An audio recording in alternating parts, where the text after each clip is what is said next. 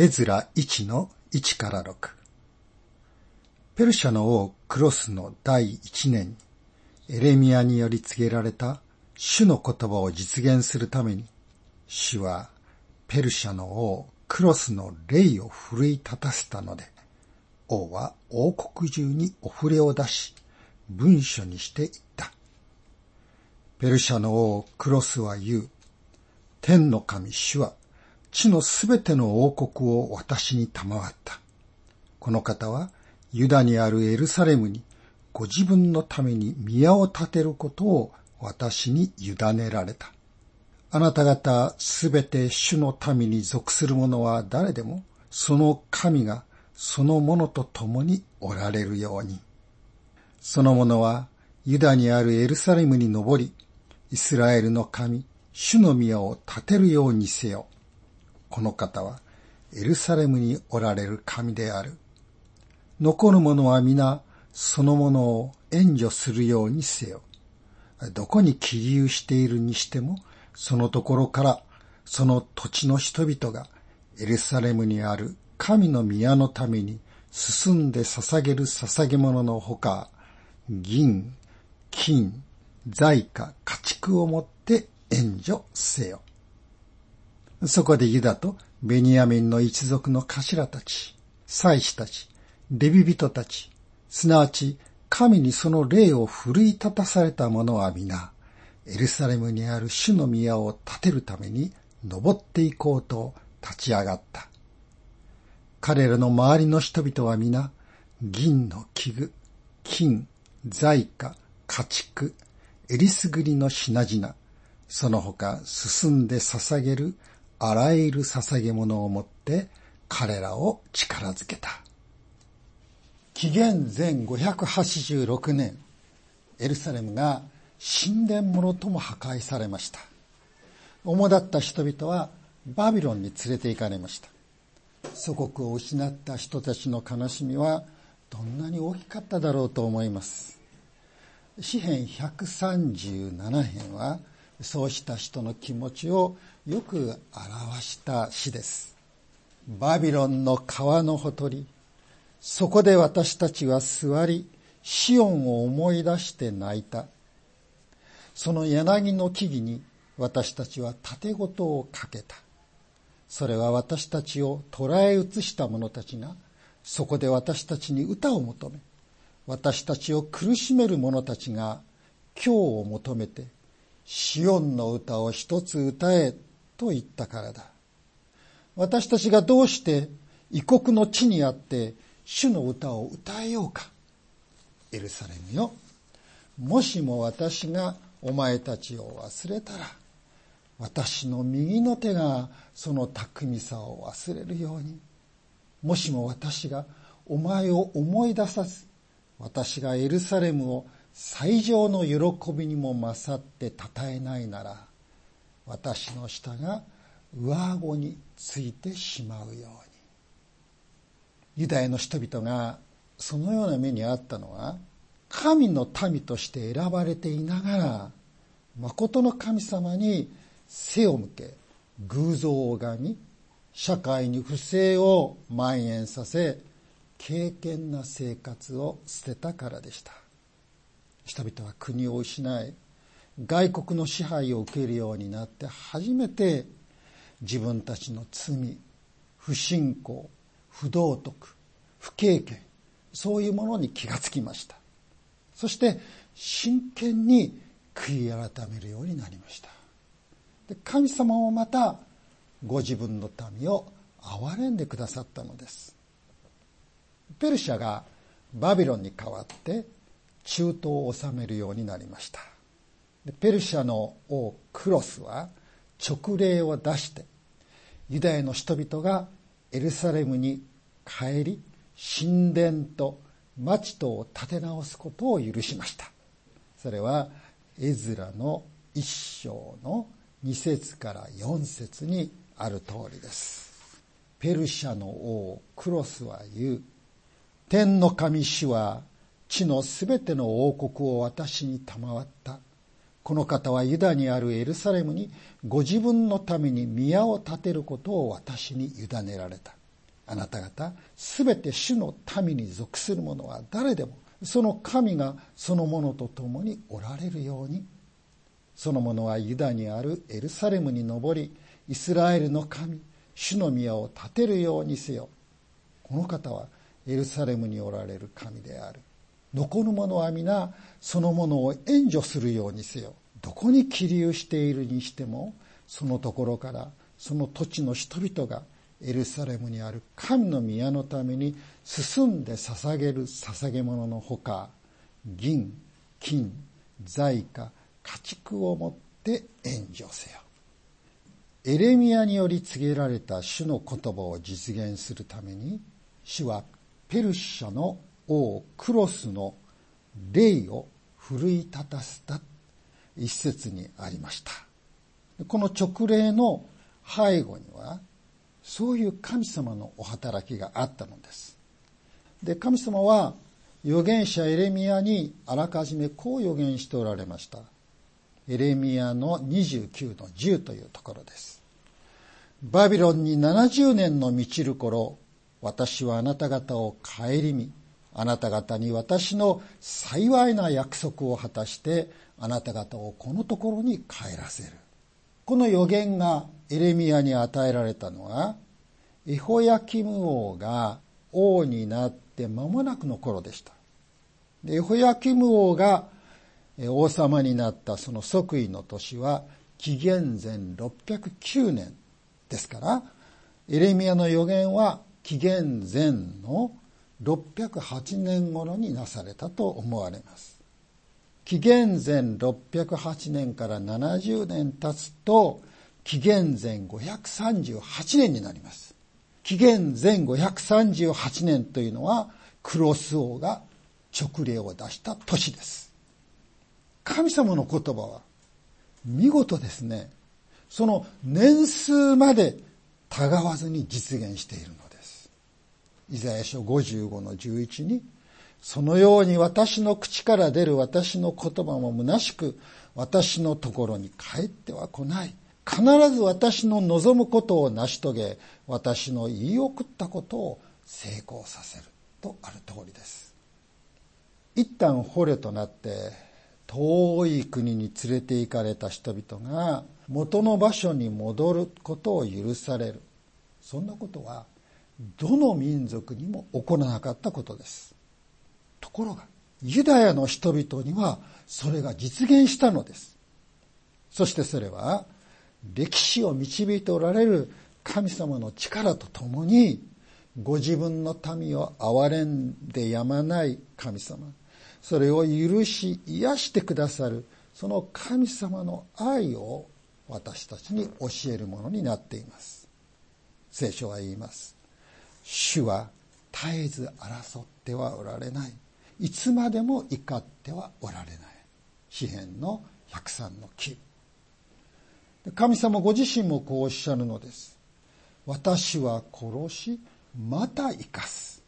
私は傷つけまた癒す。新明記の32の39です。ユダヤの人々は70年の間バビロン捕囚という懲らしめの期間を過ごしましたがもう一度神様の憐れみによって回復の時を与えられたのです。聖書には神様に許され癒され再び神様のために生かされた信仰者のことがたくさん書かれていますね。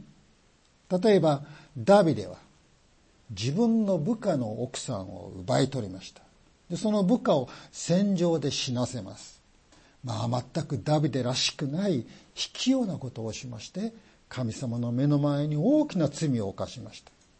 けれどもダビデが真剣に悔い改めた時に神様は彼を許して彼をもう一度その王として立ててくださったのです。イエス様の弟子ペテロはどうでしょうか？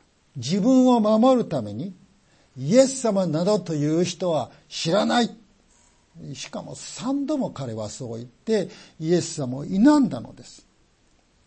けれども彼はその後聖霊を受け初代教会の指導者となっています。ペテロと同時代の人、パウロはキリストを信じる者を捕まえては投獄する、いわゆる急進派のパリサイ人ですね。けれどもイエス様は彼のその罪を許し、彼をご自分の使徒として立てて、当時の世界中に福音を述べ伝えさせたのです。神様は回復の神です。聖書は回復の物語です。アダムの罪のために失われた神様の義と清さはキリストによって回復されます。エデンの園はキリストの再臨の時に回復するのです。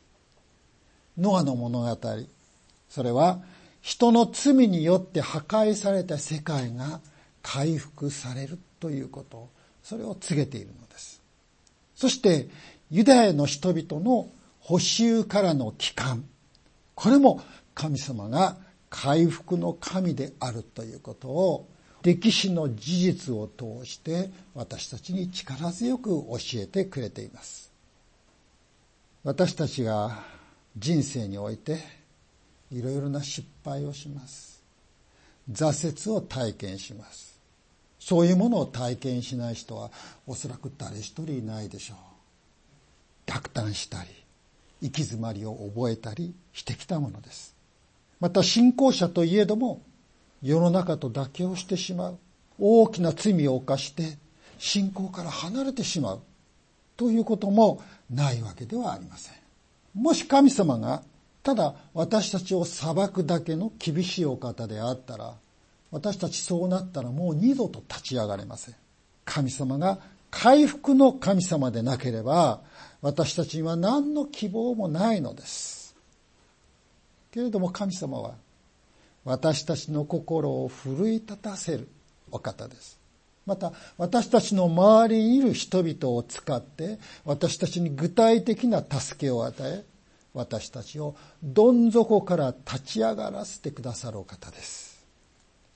私たちは神様の恵みによって本当に身も心も強められる。また、おかしくなっていた人間関係、家族関係というものもまた癒されてくる。そういう体験、皆さんもなさってこられたことと思います。回復の恵み、それを体験してこられたことと思います。大阪弟子協会という協会がありまして、その教会の牧師先生、金沢康春先生のお話を聞く機会がありました。高校に入った途端にもう高校を辞めちゃったんですね。そして暴走族に加わって、まあ、乱暴の限りを尽くしたのです。それで、え捕まえられまして、少年鑑別所というところに入れられました。でその後、山口組系の暴力団員になった。ヤクザになったんですね。で、野球賭博などに関わりまして、組のために資金を集める。そういうことをやっていたようです。覚醒剤、大麻に溺れたりもしました。ところがその組同士の抗争に巻き込まれまして、まあ、やっとの思いで命を拾いをします。でそこで組を抜ける決意をするんですけれども、そう簡単にはヤクザから足を洗うことができない。そんな時にお父さんが病気で亡くなった。それで家に帰る機会があって、そこで彼は信仰に導かれたのです。実は先生の両親はクリスチャンでした。そしてこの、え、金沢先生も中学生になってその不良仲間に入るまでは両親と一緒にずっと教会に行っていたというのです。先生は母親の祈りが自分をクリスチャンにした。そう話していました。先生はそのお話をこういう言葉で締めくくりました。どんな人もやり直せます。キリストを信じる信仰によってやり直せないものはありません。僕も人生をやり直せました。誰でもイエス様を信じるなら人生をやり直すことができます。決してもう遅いということはありません。皆さんその通りですね。神は実に回復の神だからです。さて、お話を元に戻しましょう。クロス王はシェスバタズという人に権限を与えまして、神殿を再建するように命じています。一章の八節十節にこのシェシュバツァルという人の名前が出てきますね。ところが、絵面記の二章以降を見ると、この人が突然姿を消してしまうんです。で二章の二節には、ゼルバベルと一緒に帰ってきたものはとあって、人の名前が長々と書かれています。つまり、ユダヤの指導者がゼルバベルという人に変わっているわけです。このシスバタルと呼ばれている人とゼルバベルと呼ばれている人は同一人物。で、一方はペリシャで呼ばれていた名前で、もう一方はユダヤで呼ばれていた名前だろうと。そう思われます。でゼルバベルという名前なんですが、これはバビロン生まれという意味があります。バビロンの種という意味ですね。で、ゼルバベルとその一行は皆バビロンで生まれたユダヤ人2世だったのです。神様はご自分の宮の再建をバビロン生まれの新しい世代に任せられました。神殿の再建は単なる建物の再建とは違いますね。長い間行われなかった礼拝を再開すること。でありましたから、神殿での礼拝を司る祭司や、それを助けるレビ人が数多くエルサレムに向かいました。ペルシャはユダヤの人々にとても寛容でした。ですから、ユダヤの人々はペルシャで安定した生活ができたのです。エルサレムがいくら父祖の土地だからと言いましても、バビロン生まれの人々にとっては見知らぬ土地、外国と同じことです。しかもそこは戦争で荒れ果てています。何も今更エルサレムに行かなくっても、と人々が考えても不思議ではありません。実際、ペルシャに残ったユダヤの人たちの方が、エルサレムに帰った人たちよりもはるかに多かったのです。けれども、ゼルバベルと一緒にエルサレムにやってきた人たちは皆、一章の五節ご覧ください。神にその霊を奮い立たされた人たちでした。クロス王の霊を奮い立たせた神は、神殿の再建を願うその人々の霊をも奮い立たせてくださったんです。私たちの霊を生かし、強め、支えてくださるのは、精霊なる神様です。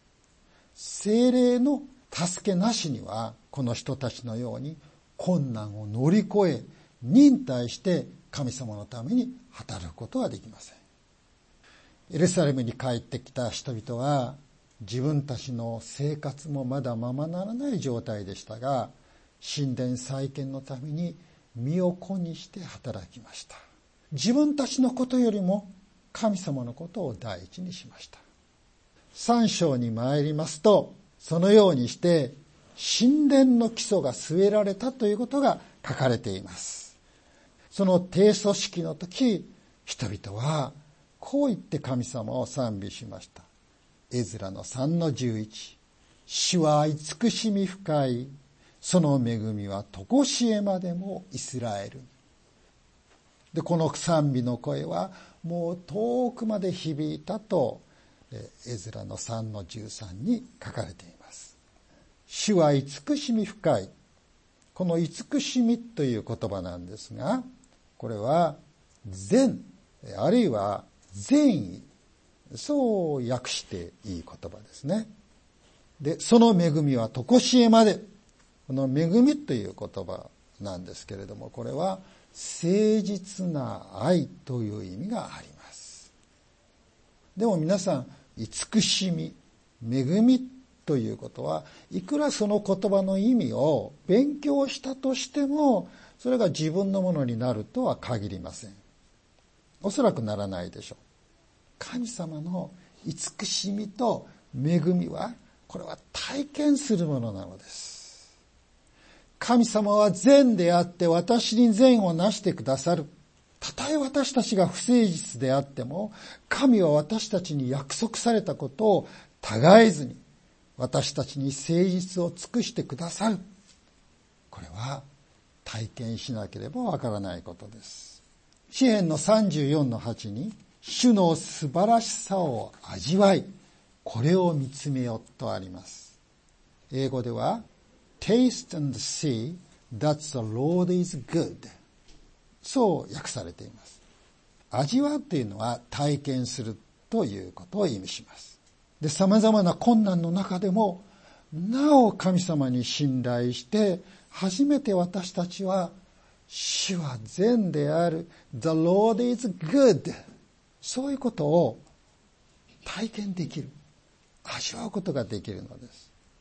私たちも主の慈しみ、またその恵みをそのようにして味わい知るものになりたいと思います。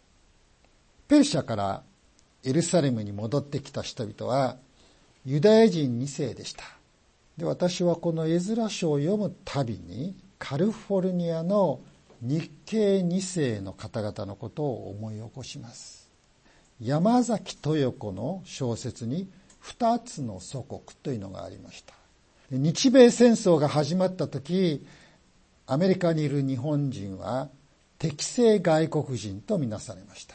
人だと離れました収容所に入れられましたその時まだ子供や若者だった2世の人たちもアメリカ市民であるにもかかわらず同じように収容所に入れられましたそして若者たちにはお前たちは兵士アメリカの兵士になって戦地に行きなさい。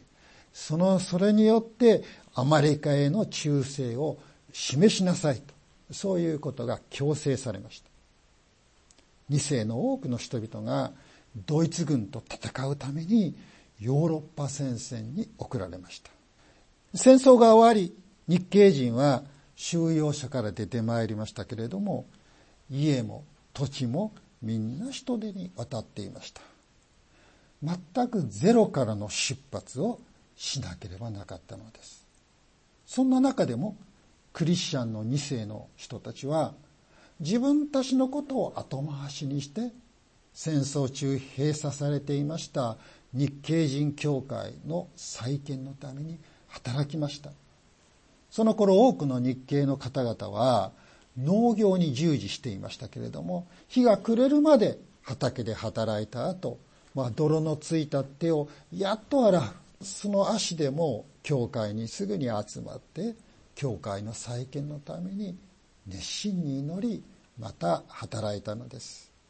そのようにしてカリフォルニアの日系人教会は再建されていきました。今では日系2世の方々をほとんど世を去りました。しかし2世の信仰者の方々の忠実な働き彼らが流した血と汗と涙を忘れてはならないと私は自分に言い聞かせています。豊かで自由な環境の中にいる私たちは自分のためには涙を流す。あるいはシェイプアップのためには汗を流すかもしれませんけれども主の働きのために汗して働くこと。まだ神様を知らない人々のために涙を流して祈ること。を忘れてはいないでしょうか。